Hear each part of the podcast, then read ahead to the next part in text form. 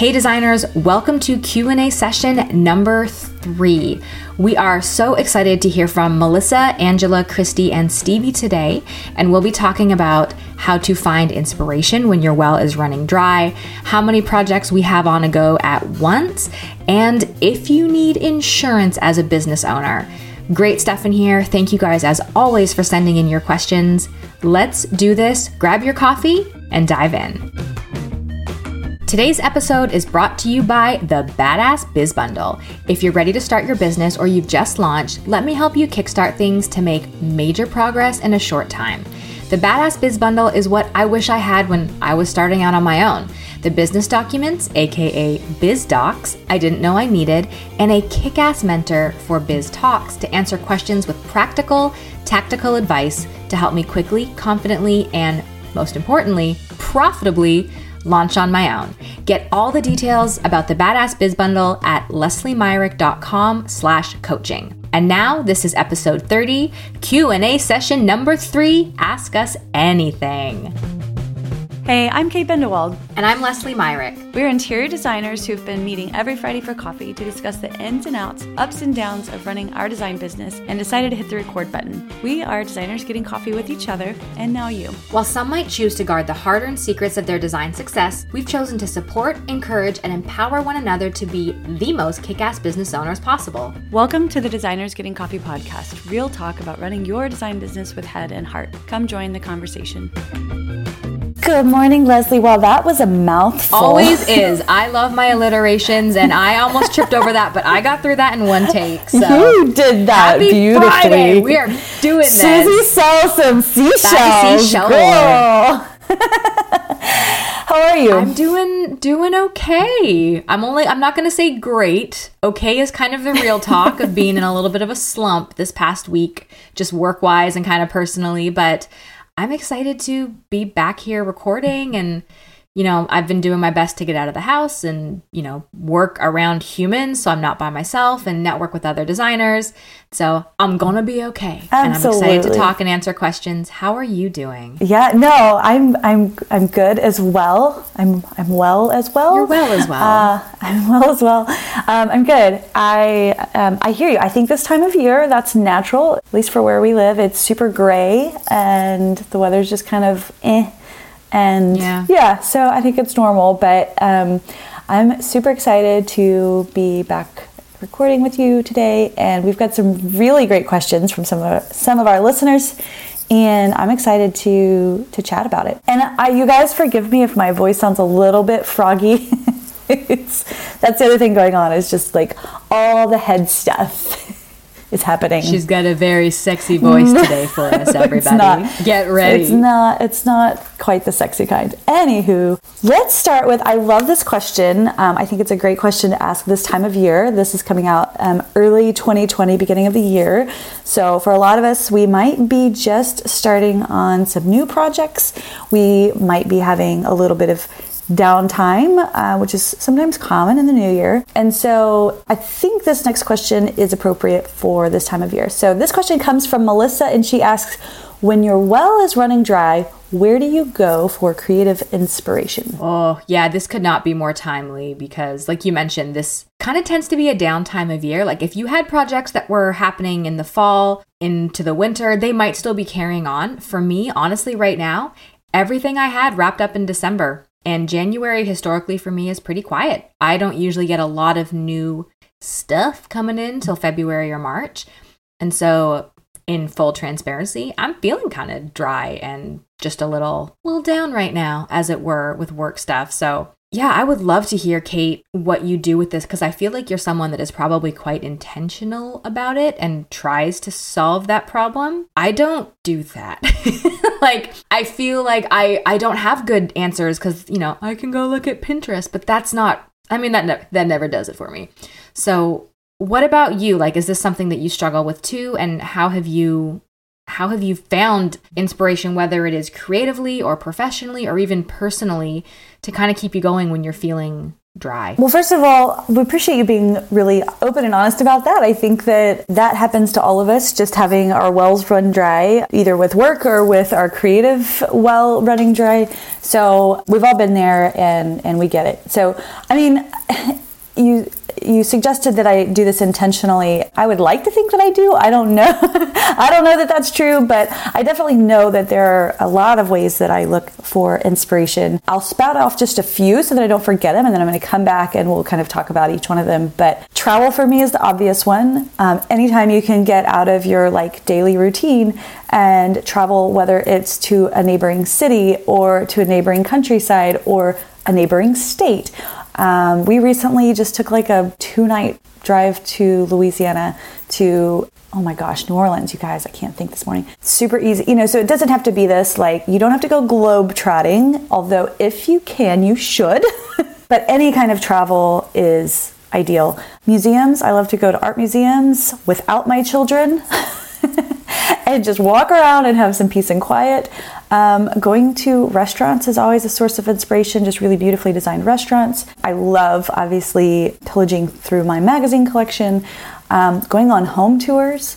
Um, I'm, I'm, thinking specifically about design inspiration, but uh, going to trade shows, your your High Point and your Vegas markets, even going to your local, like if you have a design center, that could be a source of inspiration. So those are just a few off the top of my head. But one thing that I was going to add to that first one about travel, even if you can't travel, just like taking a different route to drop off your kids at school or to work or to whatever your daily routine of driving is even just finding a different route breaking thing, breaking up your normal everyday routine can start to build your creative juices.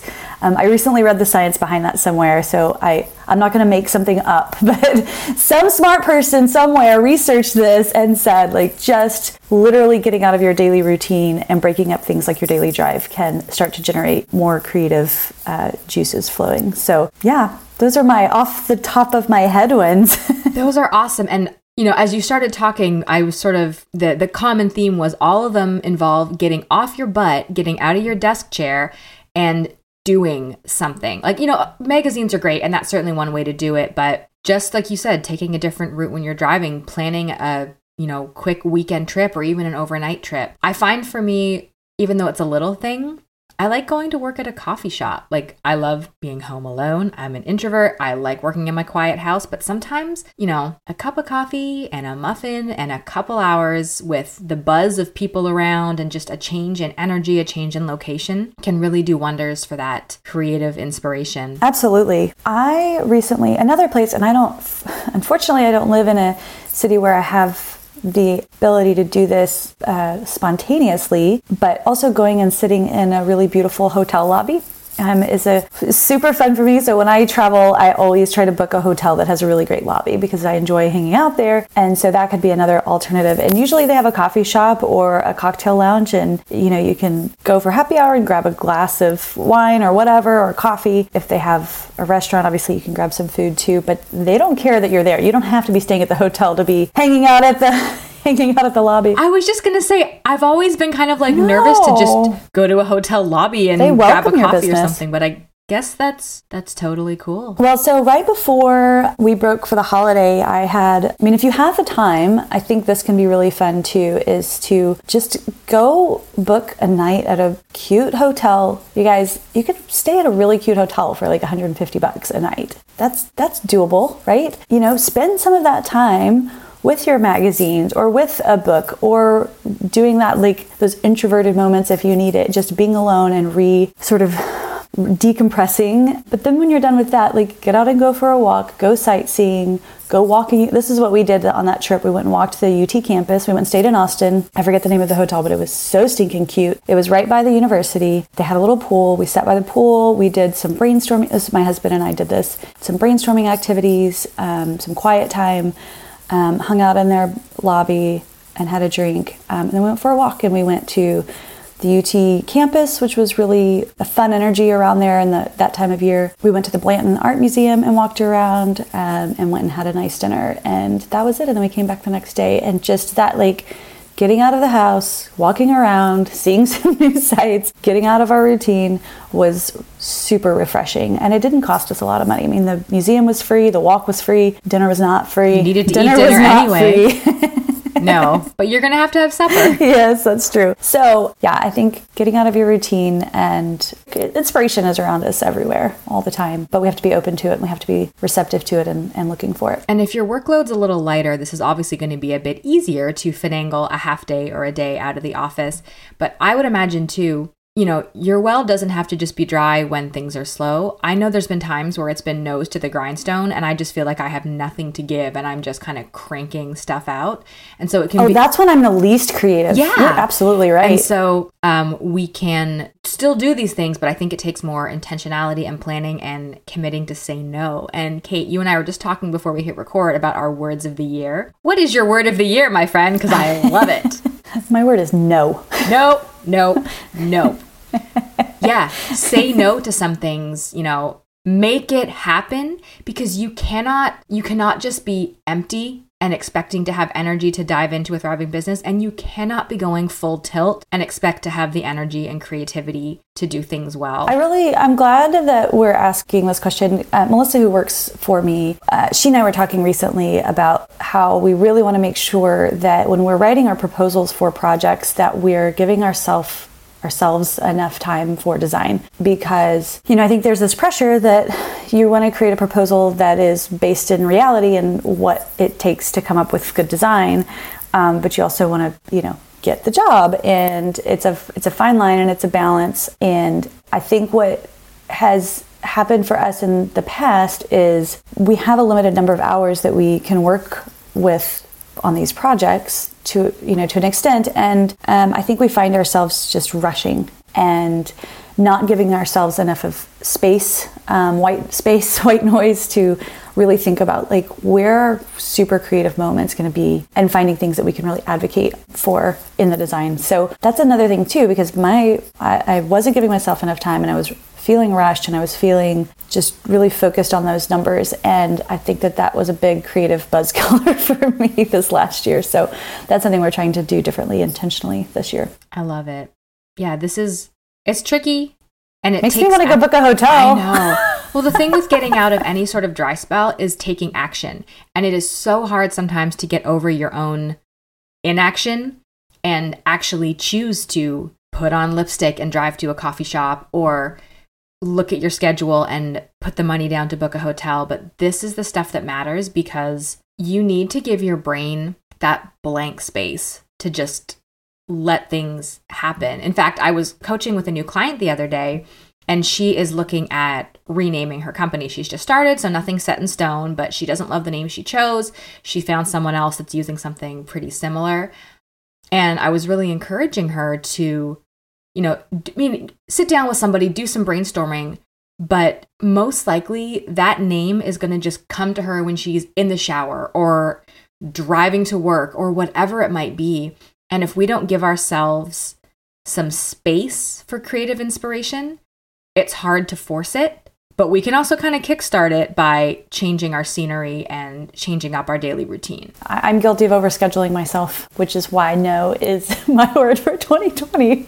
Nope. No. Uh, before we that. move on, I'm just looking at the art behind you and thinking of one more really obvious one that I didn't mention. Um, but, you know, sitting down and creating something with your hands and making art of any kind, whether it's a masterpiece on a canvas or it's a masterpiece in the skillet on a plate, food, cooking, but creating something with your hands and doing something artistic. That's another way to give yourself space to just think because you can't be on your phone when you're doing that. You can't be on your screen. Creativity does not come through your screen, by the way. Preach it. And you know, the art thing can be intimidating because I think as designers, we're sort of expected to be good at anything creative. Oh, but even no. if it's just like there's some really great adult coloring books and i don't mean like naughty coloring books. I mean like coloring books for grown-ups with that are really fun to just like get some i was gonna say pencil crayons but my husband gives me crap about that because that's a very canadian way to say it colored pencils get some colored pencils yankees there's some really great coloring book I, that sounds silly like i have one that i really like and i bought some fancy markers and i have fun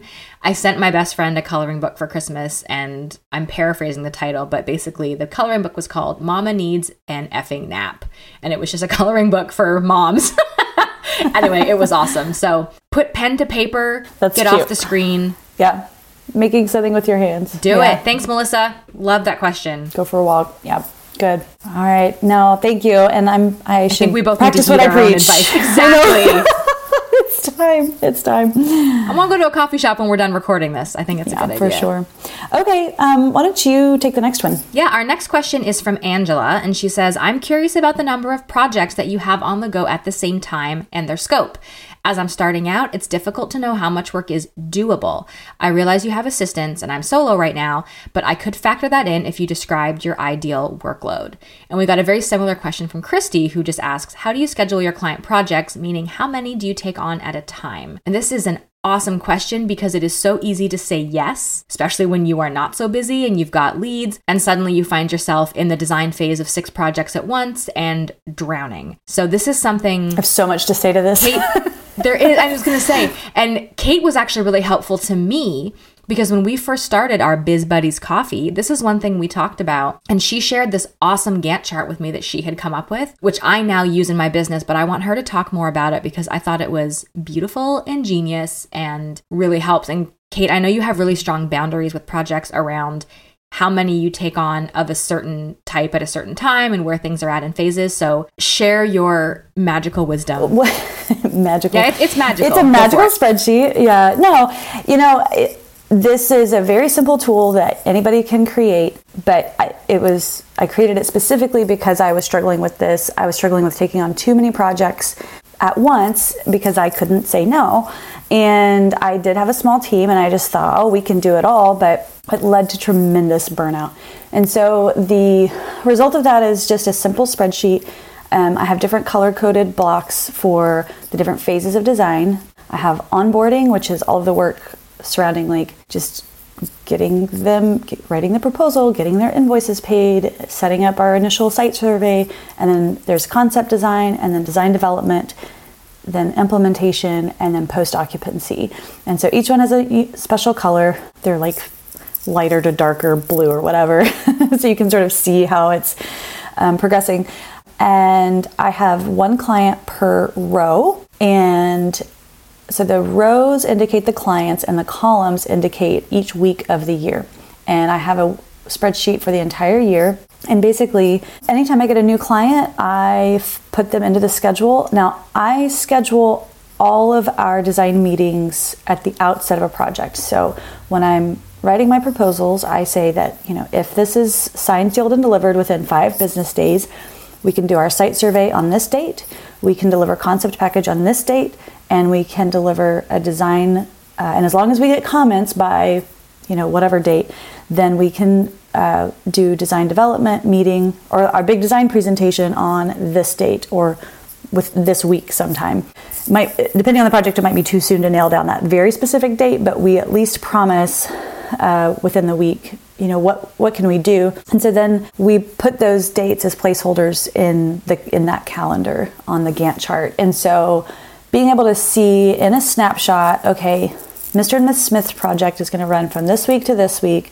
Uh, we're presenting on this date. So then we say we get a new call, we get a new client coming in, and they want to work with us, and they ask, when can we start? We can visually see how much do we have, when are we presenting, and know like, hey, if we were to start on this right away, it's really going to impact our availability to do a good job on Mr. and Miss Smith's project. So, for that reason, we will take your retainer to hold your place on our calendar and we will start with you on this date. Um, we actually let our new clients see our Gantt chart so they it sort of legitimizes why they have to wait. But here's what I tell my client I think this is so important. We do not do design now because we're a small firm, we have three people. We do not do design development for more than one client at a time. So, what that means is after concept design, once we get into the now we're getting into the nitty gritty of specifying and sourcing and drawings and that sort of thing, we're only going to take on one client at a time. A bigger firm with more people could probably do a couple of projects at a time if they've if they uh, have that capacity.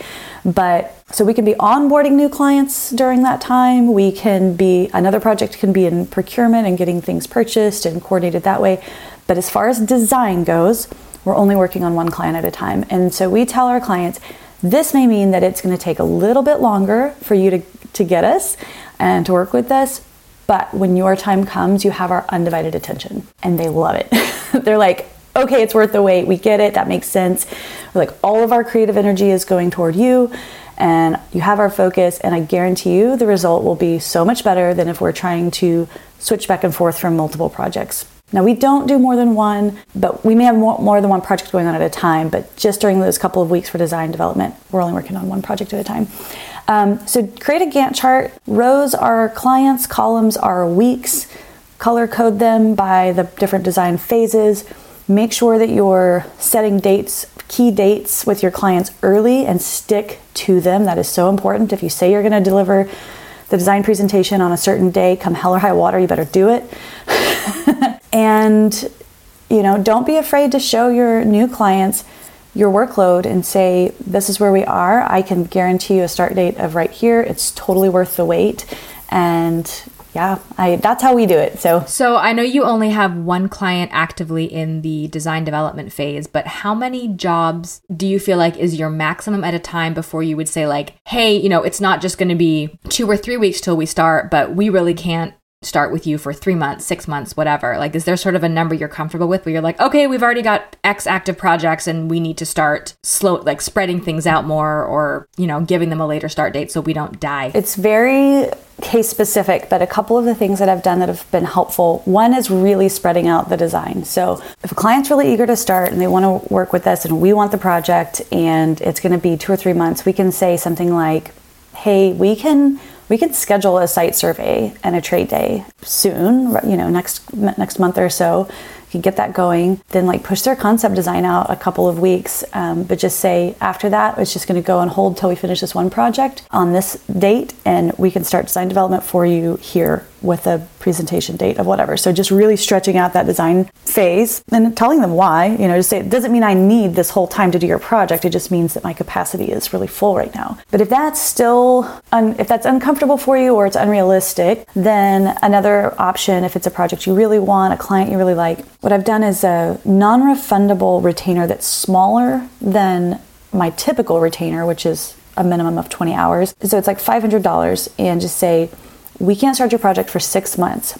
If you're willing to wait, we will take a $500 non refundable retainer. It's refundable if I die or I move or I decide I don't want to do the project, but if they decide to move on and do something different, it's non refundable. So just to be clear there, and just say, we can start on your project in six months you pay a non refundable retainer today to secure your place on our calendar. You'll pay the remaining deposit on our when we initiate the project in six months. So, so that way you're not holding on to a ton of money in your bank account. Um, it gives them a little bit of a commitment to you. Um, I've actually had a client walk from that $500 just because they decided to push their project out like another year or two. And I was just like, I can't guarantee that I'll be available then. I just don't know. Um, so I can start now and guarantee that to you. Otherwise, if it's two years, like if I'm available, sure, but I can't guarantee that to you because the retainer was to start in January of this year. So that that's a possibility. Do you have them sign any sort of agreement when they give the retainer, yeah. or is it just kind of yeah. like a verbal? There's a there's a okay, it's a, that's smart. it's a small retainer agreement. Yeah, I'm trying to think if there's anything else as far as like staggering your your clients. You know, I'll still if I get a I've had a handful of designer for a day projects happen recently and so I can sprinkle those in there too while I'm doing design development because it's just one day. Having that visual graphic it was a game changer and we print it out uh, it's a living document so we print it out every Monday before design presentation or sorry design I can't talk today y'all. Staff meeting. And especially when we're busy and we just look at it those dates sometimes move around. Not our design presentation dates but if our site survey date wasn't quite nailed down that could move around. Or if purchasing is taking longer than we think, we make adjustments for it. it you know, we put in something like two weeks for purchasing, um, and then usually like six weeks for construction and implementation and waiting for all of the stuff to come in. But sometimes it just takes longer, so you just keep moving it out, and you're like, oh, how did this project go from a three month project to a nine month project? Well, this is what happened. So, I mean, there is no hard and fast number and Kate, like the you're set up right now, you have a design assistant and an admin person. So that probably helps you. For you Americans, admin is administrator. Um, Gosh, are you giving me more Canadian crap today? I love People it. Don't It's say, so cute. What did I say? Admin? Admin. That's not a thing. It is. I- No, we say it. We say admin. Admin. Weird. Yeah, I know. Anyway, you guys know what I'm talking about. I Kate. love. So It's so administrative. Basically, what I'm saying is, you know, Angela bougie. acknowledges that she is solo. Kate, you're so bougie. Angela is solo. So, Angela, for you, I would imagine that your timeline and your maximum capacity is going to look a little bit different than someone like Kate, who can, you know, spend some time doing her zone of genius stuff, like be the the brains behind it. But then she could probably pass off a lot of the design. Hey, I want this kind of sofa and this size and this type of fabric, and I'm thinking a round coffee table. Well, that's you know, she can do that and then pass it off, which means she can probably take on a few more projects versus someone who is doing everything themselves, including like billing, admin, admin. I don't know. Don't change the way you talk. I'm just saying. now I don't remember the way I say it. So if you're doing all of it, then you're going to have to be. I think this is an especially valuable document because you'll really start to look at it and go, holy crap, I can't handle this. Like, you know, if I know that I usually can do, I don't know, let's say 20 billable hours a week, because I feel like for principal designers, that's kind of a, an industry standard I've heard is a good average is about half your time should be billable. If you start crunching numbers from past projects, real start to learn how long design phases actually take you, you can look on your calendar and see that you won't be able to take another project without drowning right now for a week, for two weeks, whatever it might be. So I do think the Gantt chart idea is phenomenal and you can find templates online. It's something Kate gave a really good description on how she made hers. I should make one more additional comment. The other thing that I do at the outset of the year is I look at the calendar for the whole year and see are there going to be any significant chunks of time where I'm going to be away. So I look at my kids' school calendar and I know that my daycare is closed the entire week of 4th of July. My first graders out of school for the entire week of Thanksgiving. I don't know when that started. I only got three days off when I was a kid, but now it's the whole week. Um, spring break, those sort of big moments, if there's any big major travel, those columns, right? Because clients are in the rows, weeks are in the columns, they allow me to visually say, like, I don't have any capacity that week. If there is a school holiday where maybe the school's closed on a Friday or a Monday, and I know I'm going to have to be home with kids or whatever the case may be, that at the very top of that column under the week, I'll just make a note that just says kids' school's closed on Friday. So that just is a visual reminder that I've got a little bit of limited availability that week, but I'm still working. and remember to block off your own vacation and time Good off too. yes. This is a great thing to do at the beginning of the year. Preach. You know, having having kids in a school calendar is that's a great thing to work with, but don't forget about you. And if you can plan in advance, you are hella more likely to actually be able to take that spring break or fall vacation or whatever it might be. And this is the time and space to do it. And then when clients come in, you can look at your calendar and say, you don't have to tell them this, but you know, maybe normally your lead time is four weeks to turn around design, but you know you're going to be gone one of those weeks. You tell them five weeks, you still meet their expectations and they're thrilled. And you haven't killed yourself and sacrificed some downtime that's really important to you. So Gantt charts for the win. Everyone's number is going to be different. I have just a quick. th- This is not. This is not shameless self promotion, but I think it's something that could be helpful because I was just thinking about this as you were talking because I'm really bad about that. But last week I did my inaugural blog post for Designers Oasis, and I actually talk about this Gantt chart and where it lives and how I show it to clients. Um, there. So in the new client binder, which you can read about on the website designersoasis.com, um, I have a client binder and I take it to all new projects with me or new consultations. So when we're having that conversation at the end of the consultation about like, this sounds great, I'd love to move forward. You know, what is it going to cost and how long is it going to take? It's a, it's the very front page in that client binder, and I open it up and I say, "Here's our capacity right now. Looks like we could start right about this week. I'll need to, you know, just go back to the team and confirm that. But at first glance, this is this is when I think like we could start. So having a home for it and knowing how to use it is just as important as creating it. That is so badass. I love it. And that's how you do it. So it's not a magic number. It's about planning and figuring out what your capacity is that really can work for you. And I have to say, the prettier you can make it, the better it's going to be. And Kate's is super pretty with all her brand colors and fonts. And I know that sounds maybe not that important, but I like a good, pretty spreadsheet too. So don't forget to make it something that you're going to like working with in colors you like and fonts, because it does help it become an active living document and not something you set up once and then forget about. Absolutely. Cool. I love talking about that. Yeah. Yours was, I mean, yours was so pretty. I was like, you need to send me this immediately. awesome. Okay, right, we have so time for Angela another one. and Christy. Yeah. Let's Oh, go ahead. I was just gonna say, Angela and Christy, thank you. We so appreciate you guys sending in questions. And Stevie's got our next one. And her question is What are your thoughts on insurance for a small firm just starting out where you are the only employee? Meaning, do you need insurance? Yes, Queen. Yes. Resounding yes. I will have to admit that I ran my business in Denver for five years without ever having insurance. And I realized once I did finally buy insurance that I felt so much more like I could sleep at night a little bit better. And it was just this like subtle buzz of like anxiety that was always present that I didn't even I couldn't even put my finger on it. I couldn't even figure out like why is this here? But you know what? I was playing general contractor there. I was paying all of my subs. I was coordinating them. I was hiring them. I was firing them. I was doing all of that work, including construction, which is legal in Colorado. It's not in every state unless you have a contractor's license. Um, but I, I believe the what I was I wasn't if there was structural stuff, then there was a contractor and they were pulling permits and all that. Wasn't doing that, but everything else we were coordinating and paying our trades. I don't do that anymore, um, with a few exceptions of small things like wallpaper and whatnot. I was managing so much risk and I did not have insurance to back it up. And when I finally was like, why the F do I not have insurance? it just, I felt so much more safer and so much more protected. Um, I say it's especially important when you're first starting out because I hate, as much as I hate this phrase, it's perfect sometimes. You don't know what you don't know. And there are just, you're going to have learning moments. You're going to, ha- you're going to, learn things the hard way. It's going to cost money. You're going to screw up. It happens to everybody and it just it's just a part of the industry. This is a risky industry and that's you know one of the reasons that it's so important. Now does that mean that insurance is going to cover everything? Even if they tell you it is, it isn't. I recently called my insurance company to ask them about a potential claim that I might need to file. The and I'll, I'll be specific about it. I even think it says on their website, like even if it's not your fault, we'll cover it if you know as long as you're covered. So it's kind of like getting into an accident in a car and it's somebody else's fault and they drove off. Like your insurance will still cover you. But that's not the case with my insurance. According to my broker, he was like, I really don't think they're going to cover that.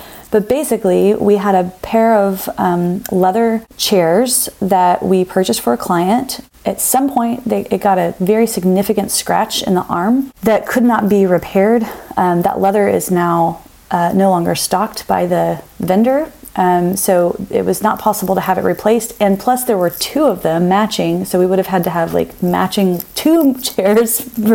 We could replace one of them, but we didn't know if that leather would match the other chair. Then you have two chairs. So anyway, the client, you know, had paid eight grand for these these chairs. They were four thousand dollars a piece. You you think a client wants to have an eight thousand dollar set of chairs with a scratch in it?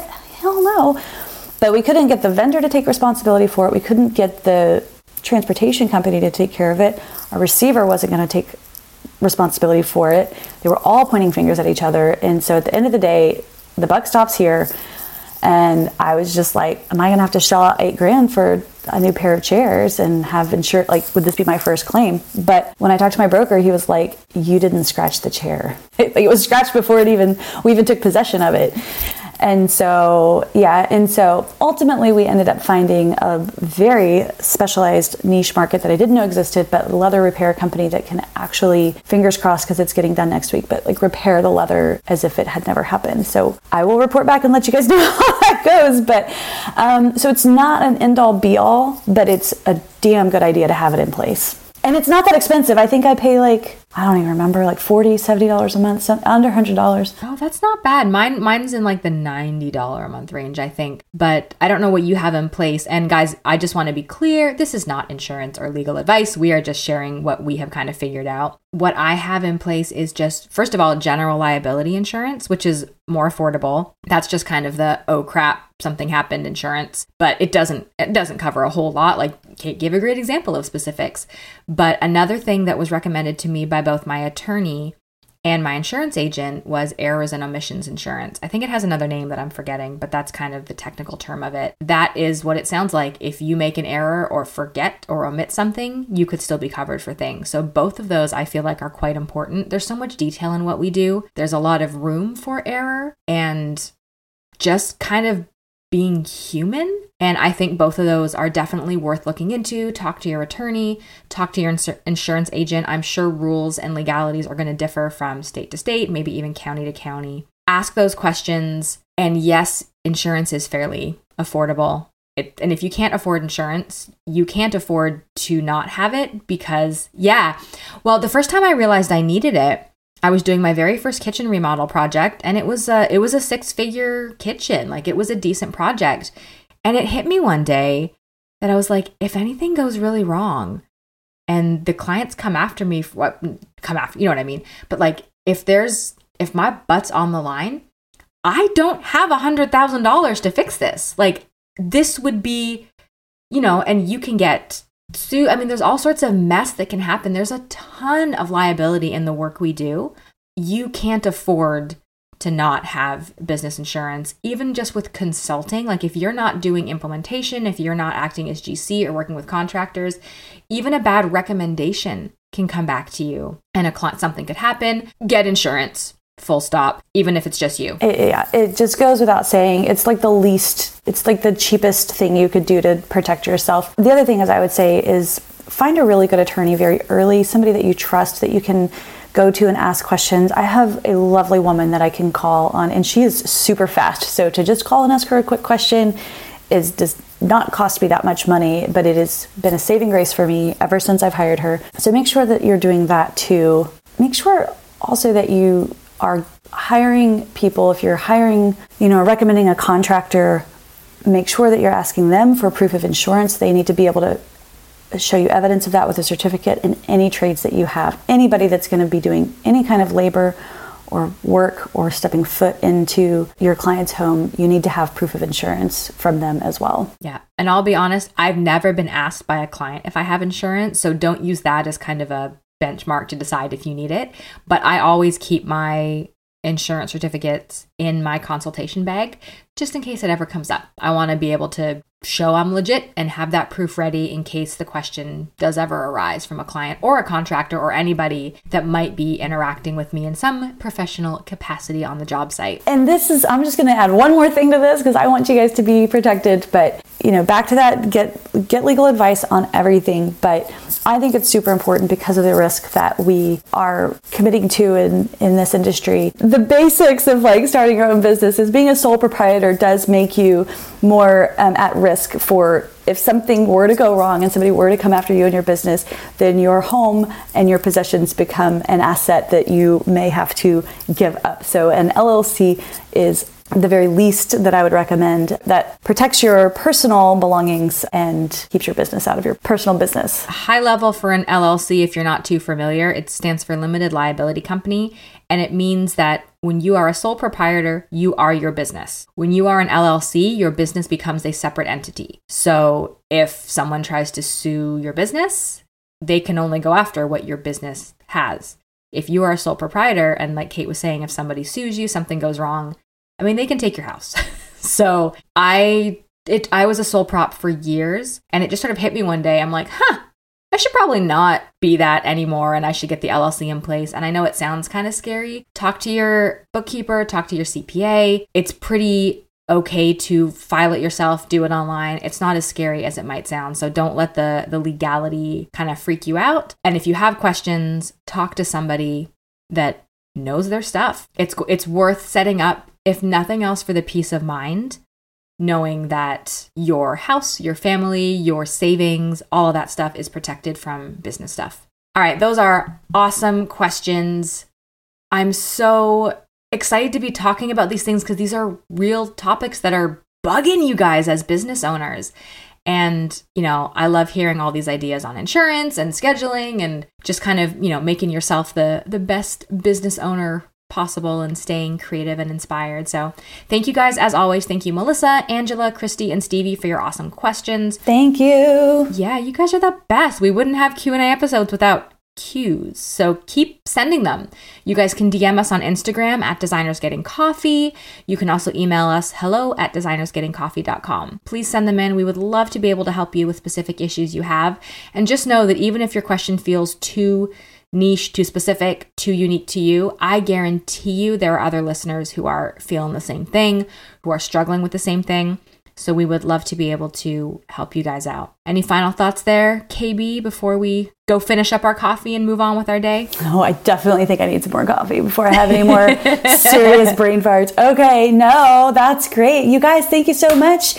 And if you like today's podcast, be sure to go to iTunes or wherever you listen to your podcast and leave a rating and review so that we can continue to bring more episodes to you. All right, later. Bye. Hey designer, thanks for sharing part of your day with us. If you enjoyed this episode, please subscribe and leave a review on iTunes so we can continue to connect with badass design bosses like you. We love to hear your feedback. For more designers getting coffee and to join the conversation, head over to designersgettingcoffee.com for show notes, free downloads, and more. And don't forget to follow us on Instagram at designersgettingcoffee.